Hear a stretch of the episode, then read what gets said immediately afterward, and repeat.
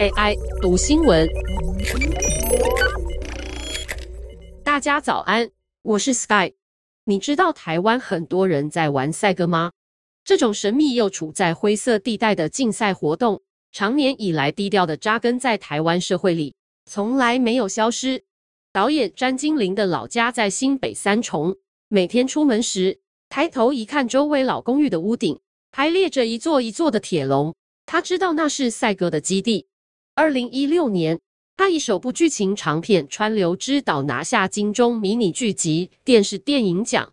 今年秋天，他以赛鸽为主题的新片《一家子儿咕咕叫》上映，不但入围金马奖最佳影片、最佳导演、最佳原著剧本、最佳男主角等十三项大奖，其中导演和剧本还是靠他一人独自完成，是他个人至今最好的成绩。詹金玲说，他是很喜欢做田野调查的人，自己对社会体制非常敏感。原本在文化大学双修新闻和法律。却在研读法律判例时，深深感觉到有太多东西无法透过法条解决，于是硕士转念电影，决定用影像述说那些无法用言语说清楚的事。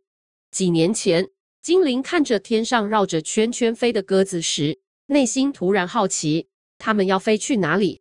他们如何找到回家的路？就此埋下拍这部电影的种子。詹金玲研究两年，填调三年。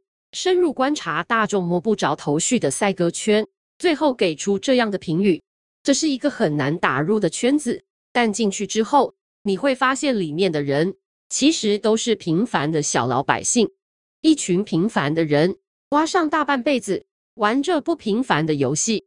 不平凡是因为赛鸽的奖金太惊人，高达几千万，但每天必须凌晨四点起床喂食练飞。是极有纪律且辛劳的全职工作，甚至和鸽子相处的时间都多过于家人。这些观察成为他创作的养分。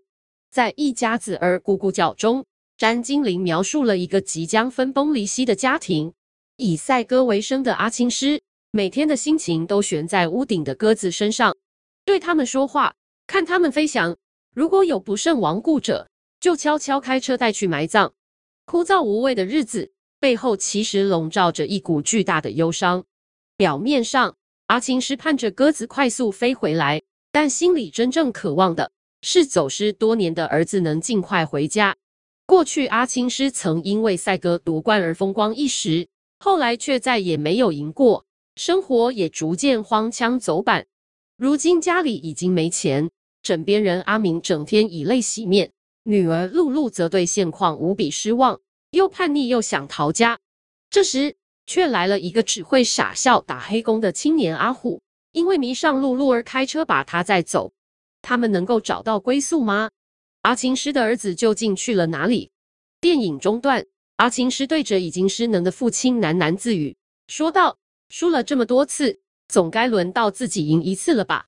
绝望又不甘心的表情写进脸上。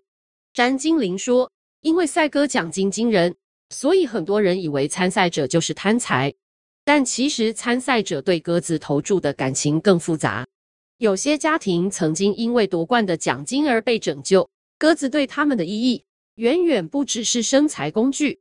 但为了赛鸽，耗费大把的资金、时间、情感，本质上就是一种豪赌。奇迹什么时候发生，谁也不知道。不止金钟视帝视后，游安顺与杨丽英。两位年轻演员李梦怡华和胡志强也展现出色演技。